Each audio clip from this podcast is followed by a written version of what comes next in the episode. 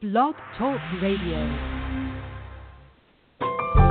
Welcome to Last First Date Radio, featuring interviews with experts in dating, relating, and mating in midlife. And now, here's your host, Sandy Weiner.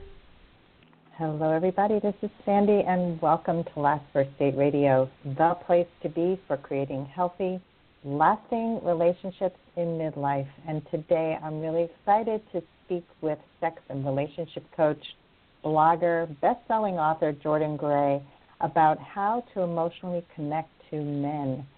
This is a really important topic, and I love speaking to men because um, who better to hear this from than from a guy who actually is experiencing this? And I, I think this is a very misunderstood topic. So I'm actually bringing you this extra bonus session of podcast today uh, to bring Jordan here. And before I bring Jordan on, I just want to say that for the past 11 years, I have been a dating and relationship coach helping women over 40 enter into the best relationships of their lives. And often they fall in love for the first time at age 50, 60, and beyond. I have a client in her 70s who really is in the best relationship of her life now. And the secret is that I help them rediscover their own value first. They develop the confidence and competence to improve their relationship with themselves first, and then with the men in their lives. And I call this the Woman of Value method. And as I grow and advance the Woman of Value movement, I am supporting women at work to show up, stand up, and speak up too. Valuing ourselves is simply not negotiable in life, love, and work. Every week, I bring you a tip on how to be a woman of value, and this week's tip is learn to receive graciously. We are terrible at receiving, especially as women. Um, I'm, I'm imagining that men are not so good at this either, but um, a lot of times we just don't accept when people want to give us whatever it is, whether it's a compliment or a physical gift. And learning to just say thank you and receive is actually a gift to somebody else. So I want to encourage you to remember this today. Learn to receive graciously. Um, and one more thing before I bring Jordan on is I have this amazing membership group going on right now. It's called the Woman of Value Club. And just go check it out. There's too much to say about it. It is a fabulous, fabulous group that meets monthly.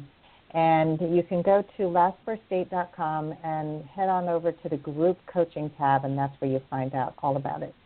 All right, so Jordan Gray is here, and he is a number one best selling author, blogger.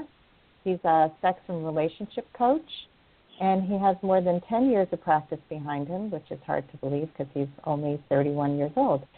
His work has been featured in the Huffington Post, the New York Times, Psychology Today, and lots of other great publications. And he has made it his life's mission to make thriving relationships attainable to everyone.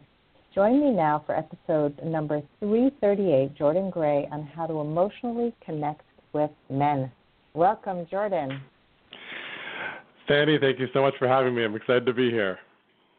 Excited to have you. I um, I have been following you for a while. I was just telling you before the show that we were both writers at the Good Men Project at the same time, and yeah. I was immediately drawn to your authenticity, your willingness to be vulnerable, to talk about things that other people might be thinking, but you have a really beautiful way of of saying it, and um, so I, I want to thank you for doing this beautiful work that you do, first of all. I appreciate that, and I would be remiss if I didn't comment on the Woman of Value program that you were talking about before. I got literal goosebumps three times as you were doing that intro because, yeah, that approach could not be more aligned with my value system of cultivating your relationship with yourself first and foremost. And I just yeah, had goosebumps on all of your major points. I was like, yes, I'm talking to the right person. This is amazing. Yay! Okay. Thank you. Um, so let's let's talk a little bit about you before we dive into the topic, and sure. I would love to hear what your backstory is. And before we do that, I just want to give a little warning that if anyone has children listening to this, we may end up cursing and talking about some sexual topics.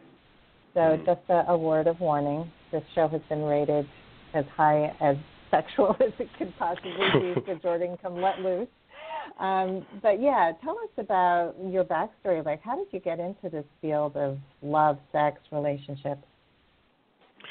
Sure.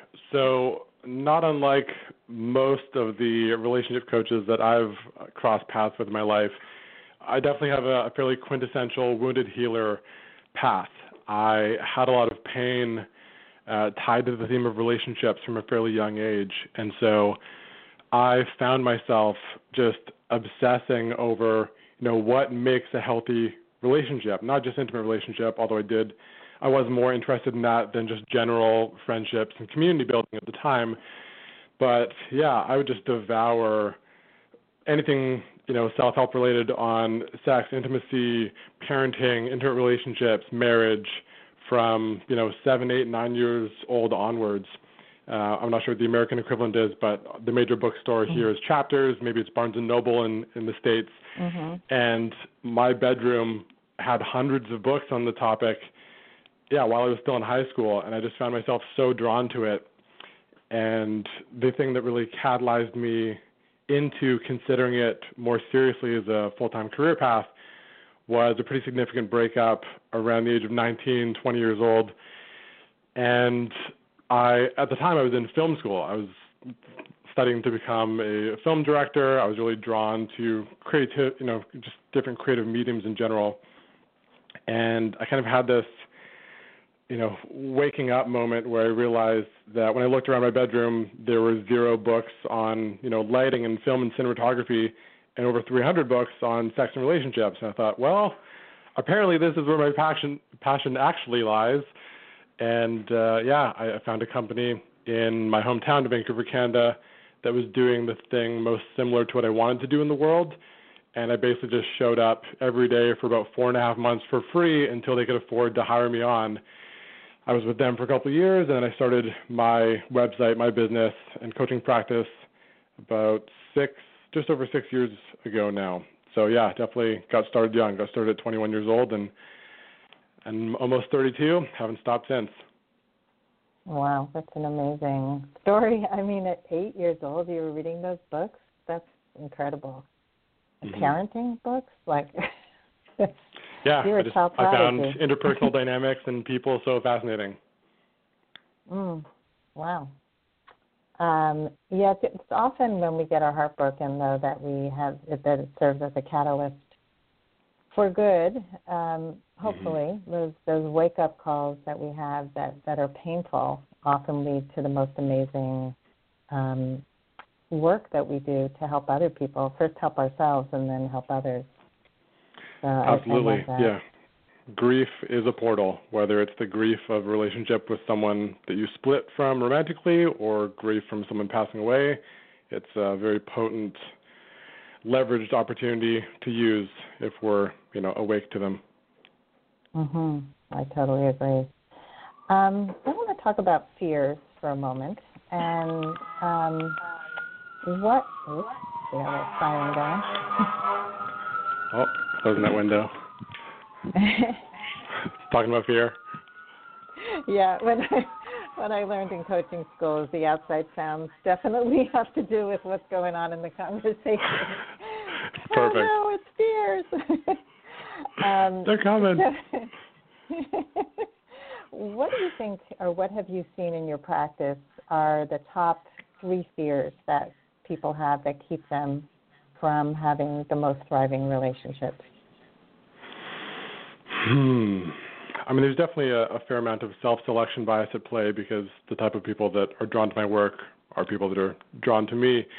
But yeah, I would say the most consistent ones that I get are at the top of the list. I would say uh, integrating and coming to love and accept the full range of the emotional spectrum. So, most frequently for my male clients, that's more integrating things like sadness or grief or tenderness. And with my female clients, you know, sadness can be a theme, but more often than not, it's anger. That you know, I think mm. men are more from a young age conditioned to uh, to fear their sadness or to think that you know crying or grieving is is weak or you know there's something inherently bad about it as if one plot point on the emotional spectrum is wrong and the other ones are okay or at least you know close to acceptable whereas yeah women are more socialized to be highly agreeable and you know don't be a bitch and your anger is wrong and you know if you're too powerful you might confront a man's ego all this noise that you know is just kind of remainder of these subtle constructs that hold no real basis in reality. So, yeah, mm-hmm. coming to accept the full range of their emotional spectrum, which, as always, starts with internal work and then is cultivated in the external world in our relationships. The second fear, uh, I get a lot of people coming to me with varying iterations of uh, sexual dysfunction. So, whether that's inability to orgasm or you know, for men or women, um, erectile dysfunction, premature ejaculation in men. Um, yeah, again, these things that, that often are stemming from uh, from fear or some kind of micro iteration of self-rejection that just quickly downward spirals, and people get more in their heads and less connected to their bodies, and they fear that you know this this thing, this sexual secret that I have is somehow inherently unlovable and I need to keep it away from people. So it's kind of this anti vulnerability that, that keeps us separate. And mm-hmm. then the third fear, in terms of frequency, I would say, and this is maybe more from the female side of my client base, is this fear or this belief that is often hid behind of there are no good ones left. You know, what if all the quality partners have all been snatched up and I've missed the boat. And, you know, I got clients telling me this in their 20s and their 60s. You know, the whole it's not it's not merely an age specific thing. it's just a convenient excuse to hide behind of well, if there's no one out there who I could possibly be compatible with, then I don't need to do my work. I can just, you know, kick up my heels, go back to sleep, and not really lean through my growth edges in a healing way because there's no, you know, pot of gold at the end of the rainbow, anyways. Mhm. Yeah, people have lost hope. I mean, I was in that position at 28 and got married mm. to the wrong person for that reason and stayed for 23 mm. years. So yeah, that's a lot of time spent um, really not being who I needed to be in life. So I, I totally get it, and I hear mm-hmm. it. I hear the same thing all the time. Um, so yeah, there's a lot of fear in this relationship industry and um, helping them. So, um, are we getting a little echo? Getting a little um, feedback for a second. I don't hear it on my side. Okay. All right. I think it's good now. Um, we could go through the whole process of how you work through this, but I, I really want to talk specifically about men and. Mm-hmm um, how do you coach them to work through some of these difficult emotions? Definitely. So, the first kind of overarching model that I tend to lay out for guys who are looking to, you know, accept, love, reintegrate their relationship to these emotions is that I tell them that, you know, it does start with their internal relationship to the thing. You know, this, uh, you know, this can wreak havoc in men's emotions to their sex life, to their emotions, there is this sense of, or, or this fear of, well, you know, why, why come to accept my sadness, or why, why let go of the idea that sex is a performance if I believe deeply in my bones that, you know, all women will reject my sadness, or all women do expect that sex is a performance. Again, they're holding on to these things that are often just, you know, projections, but also based in reality on their past experiences of, well, because my relationship to this part of me has been this way, I have therefore understandably attracted partners that, you know, agreed and reflected back to me my own beliefs. And so I tell them, you know, it's not your job to get yourself from 0% belief to 100% belief because, you know, if these uh, if, if these emotional wounds are born in relationship, which they generally are, they have to be healed in relationship. So I tell them that you know, maybe the first 30% of the work is purely it's internal. It's their relationship to that thing. And what that often looks like is just being willing to soften their own position of well, you know what? I kind of do think that, you know, I do judge men as weak when they cry, or I do judge myself or make this thing wrong, um, and that, you know, if we're not willing to individually soften that position and let go of it, then you know, good luck finding someone who is going to reflect that newer, healthier, more integrated belief back to you. It does start internally. And so that is just, you know, putting a, a sliver of doubt in your mind and going, okay, you know what? I don't have to believe this 100%. I don't have to believe it all the way, but I am willing to accept that maybe my way, you know, the thing I've been holding on to for years or decades isn't totally accurate, and maybe there are at least some women that could accept – my sadness or my grief or again some of these softer more tender emotions. So it starts with that and then similar to really integrating any growth edge in our life we have to at some point uh, stop you know the mental masturbation and thinking about it endlessly and journaling endlessly and deploy the courage it requires to put those things out there you know attempt to have those things be received by other people and then see how they respond. You know, okay, maybe I'll show 10% of my sadness to a guy friend or to a female friend or to a to a partner, and if my worst case scenario, my biggest fear is that they're going to ultimately reject me around this thing in a way that I've been rejected myself, or that you know people from my past, parents, siblings, you know, exes, uh, shamed me or made me wrong in a similar way. If that's the worst case scenario, am I willing to put this thing out there and see if I'm wrong about that? You know, maybe they will receive it as a total gift and will love me more and see this as, you know, one of the highlights of our relationship, which then just drives that wedge of doubt, you know, even further when you go, okay, well, maybe not, you know, maybe it's not the case that no one can accept this.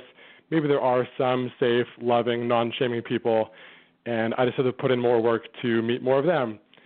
And with time and integration, you know, the more people we let in and trust, and no, not necessarily immediately trust is earned, and we don't uh, just inherently owe these more tender gifts to everyone we cross paths with, like you know, not your Starbucks barista. But with time, you know, the evidence that we gather around getting that positive feedback of okay, this is lovable, this is acceptable, and you get to a point where your confidence in that is you know 80%, 90%, 100% so that even when you do uh, meet someone in the future who is still kind of retroactively stuck in that uh, self-rejecting place to that thing that you once integrated, you know, they'll more seem like an anomaly. They won't seem like the default that you're always looking over your shoulder to avoid. Hmm. I like that. Anything else that you want to add to that? I think that's a, a pretty good roadmap. If yeah, just picturing yeah. if like a 45 year old male is trying to go from, you know, which is especially even more uh, typical of you know boomer generation and beyond, where I think there has been a lot of society-wide integration of male emotionality. There's obviously still progress to be made, just like you know women are more sexually empowered every decade, and there are still major steps to to be done. But yeah, I think that's a good you know zero to sixty roadmap for someone who's just studying or starting to step into that process. Mm, great, thank you. Um, so there's a lot of talk about nice guys finishing last yeah. and and uh, all that stuff. And mm. I always say it's not that nice guys finish last; it's that nice guys who are wimps and doormats finish last. But nice guys yeah. who are good people who are actually have have an edge to them who are interesting sexy can be amazing um, so how how would you how do you respond to to the nice guys finish last statement yeah uh, pretty much identically to what you just said that you know having a spine or not is a much bigger factor than someone having the capacity to be kind and to genuinely be nice uh, you know, the nice guy phenomenon. Uh, you know, No the Nice Guy, the book by Dr. Robert Glover, really sums it up well. This concept that you know, if you say you're a nice guy, but really you're, you know, a passive, manipulative liar, that's not very nice. That's not a nice way to be mm-hmm. as a person. If you know you're the furthest thing from authentic, you're just kind of adding all these niceness points into the emotional bank accounts of other people to manipulate their perception of you, that, that's that's kind of the furthest thing from nice. So yeah, nice guys finish last can be quite accurate for people that fit the you know quote unquote nice guy terminology. But yeah, if someone has an edge, someone has a spine, someone has boundaries, they're they're actually able to be assertive and say no when they mean no. You know, that's actually, you know, a, a strong, grounded, centered man, uh, which, you know, nice is also one of the parts of him that he has access to, but he's not nice like a passive liar. Mhm. Yeah, that passive nice is is bullshit. It's uh, yeah, I, you uh, can't trust and I it. see that. No, I see it in women too because women were, as you Yeah. said before, they were conditioned to be kind above, you know, everything. Like just be kind to everybody, and Yeah. they often become doormats. They're angry. They're holding in so much aggression and anger. Um, Exactly. Yeah. Yeah. So yeah, one last thing I wanted to say about that is, you know, f- Yeah. for me, one of the kind of overarching antidotes to that is just being total. You know, being total or being all the way honest. Uh, yeah, someone who is a doormat, someone who is spineless, someone who acquiesces to every whim, that's a very difficult person to trust because you can't trust their yes or their no, and so you never really know are they just acquiescing, are they playing along, or do they actually mean what they're saying to me? And that's you know pretty close to impossible to being in a relationship with long term that can function to any real degree. Mhm. Really true. Yeah, I'd much rather somebody be honest and tell me the truth. You know, honest feedback, kind feedback is so much better than somebody holding everything in. Definitely. Uh, yeah, it's something I, I practice also in my Toastmasters group because we have to give feedback to to the Mm. speakers Mhm. and to do it with kindness and to also like a lot of people just go, oh, you're amazing. Oh my God, you're amazing. It's like that is not Yeah. helpful. Not It's like, constructive. how are you going to grow? Right. You're Yeah. incredible. Like I have nothing to say. Okay, so let's talk about. Um, I know you're you're involved in in men's groups and you're a big believer in them. Yes. Um, Yep. Tell tell us why you love men's groups so much. Like what happens in these men's groups and why do you think they're so important? Ah, just got goosebumps again. You asked me that question. So, yeah, I have a lot of energy for for men's groups and women's groups in general. I think that you know people spending safe container, dedicated, intentional time with their own gender or their own values group is so beautiful and healing and necessary for a world that you know levels of loneliness and, and self-reported isolation have ever been higher. And so, if everyone's starving for connection, in general, yeah, to me, it's just it, it's a it's a further upstream, uh, healthy kind of healing balm that I think a lot of people need in general. Uh, to go more specifically into why I think men's groups, uh, you know, speaking from personal experience and experience of the guys in my group, uh, is massively beneficial. You know, the male suicide rate is still very high. I mean, the international the suicide rate for people for humanity across the world is, you know, uh, definitely something close to my heart that I I'd want to that I am chipping away at with my life's work. But yeah, it's the kind of lone wolf mentality of thinking that we have to do life on our own and life is you know life is suffering life is struggle life is isolation and you know be all that you can be and everything's on your shoulders. Like there's so many of these societally imposed themes of heavy pressure that are you know essentially impossible to navigate on our own. And you know human beings we're a social species. We aren't meant to not even thrive but survive on our own. We do need other people. And you know sometimes an american audience can hear that and go oh it doesn't that verge on codependency? Like shouldn't you not need people? But no that's you know not the case at all. There's a there's a huge gap between codependency and interdependency and being a human being means that you have needs that you require other people to help support you in. And so, you know, I've been in the same men's group for the last three years, every Tuesday night for uh, 156 weeks now. It's yeah, we, we meet up for three hours and we just talk about absolutely anything that's on our mind. And over three years, you know, some of those moments have looked like uh, we've had two guys who came to meeting and told us that they found out they're going to be fathers for the first time, and now those two men are fathers, and they have you know one year old and one half year old respectively, and you know seeing that process up close and personal and hearing their internal dialogue throughout each stage of the journey has been such a gift, not only for them to get that get those things off of their chest and to be supported by 15 other men who care deeply about them, but it's also instructive for you know the men that aren't fathers that get to hear about this process in real time. Uh, we've had men who are going through you know, depression and bouts of suicidal ideation. We've had men who were, you know, they grew up with really angry fathers, and so they had repressed their own anger because they just, you know, kind of made this silent vow that I will never be like my dad, and so I'll swallow every bit of anger that I ever have, which is actually quite a common through line of the quote unquote nice guy, is someone that is more emotionally allegiant to his mother in his mind than his own father. He was kind of in rejection to the father archetype inside of his own self.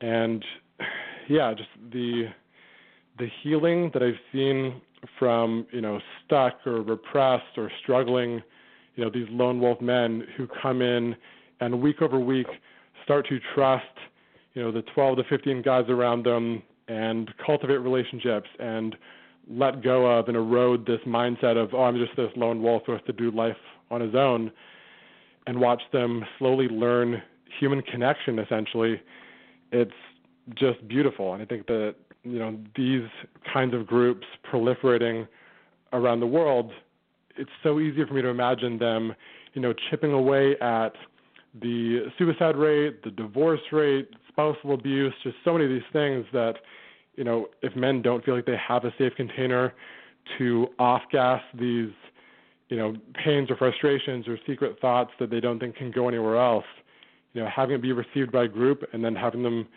uh, be reminded that, oh, I'm not a crazy person. I'm just a human having a very human experience and coming to trust these men myself by extension.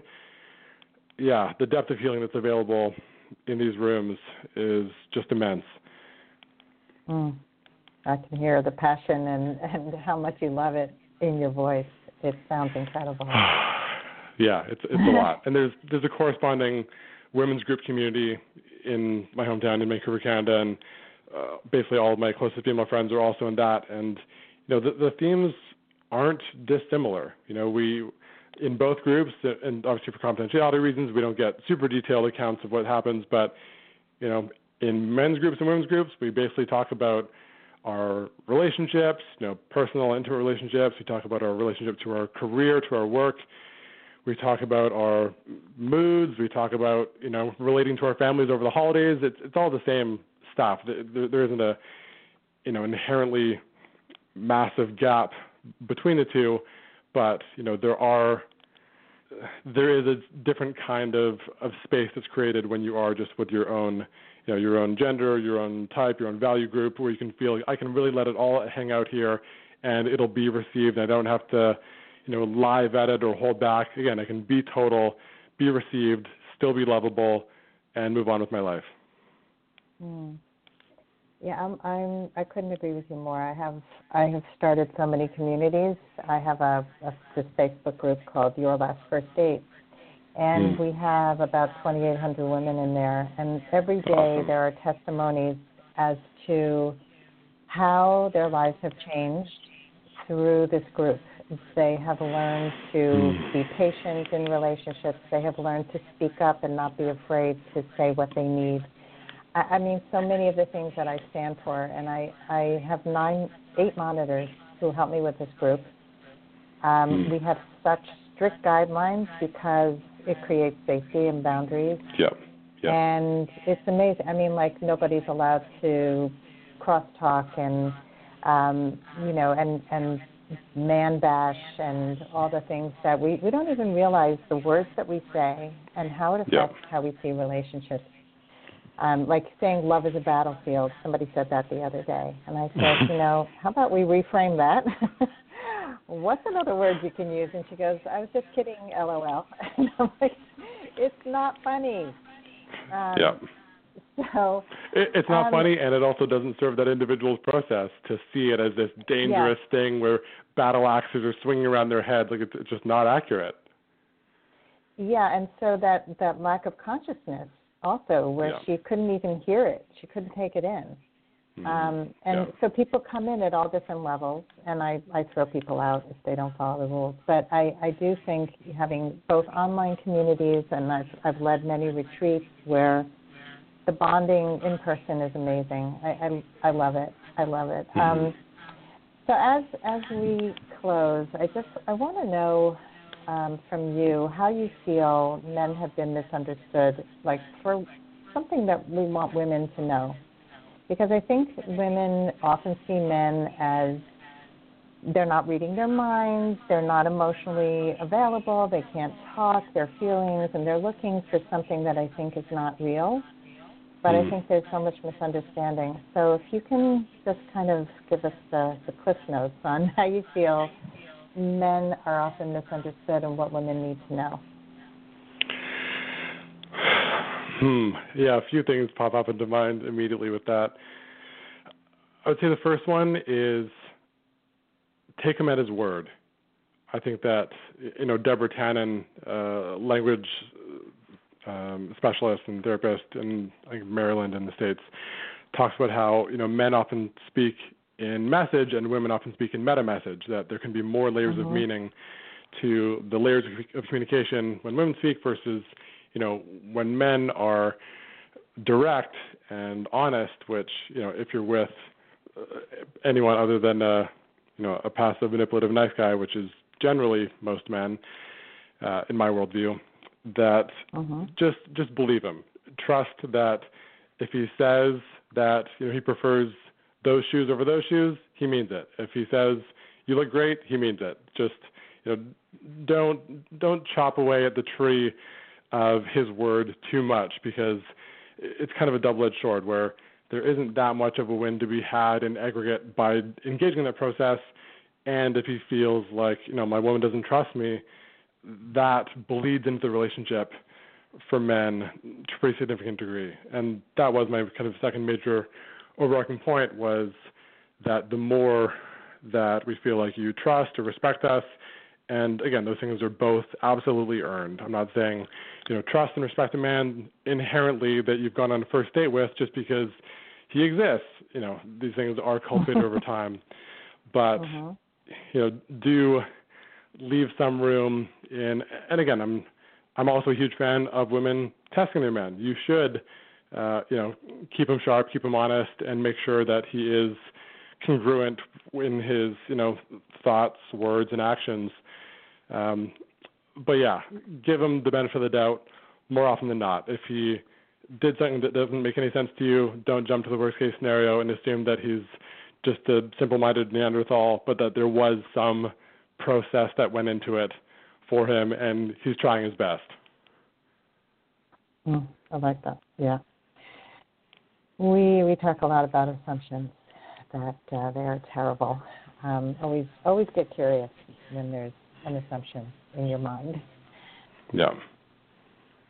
So take a man at his word and trust him if he's earned the trust and he's and cultivated over time by giving the benefit of the doubt.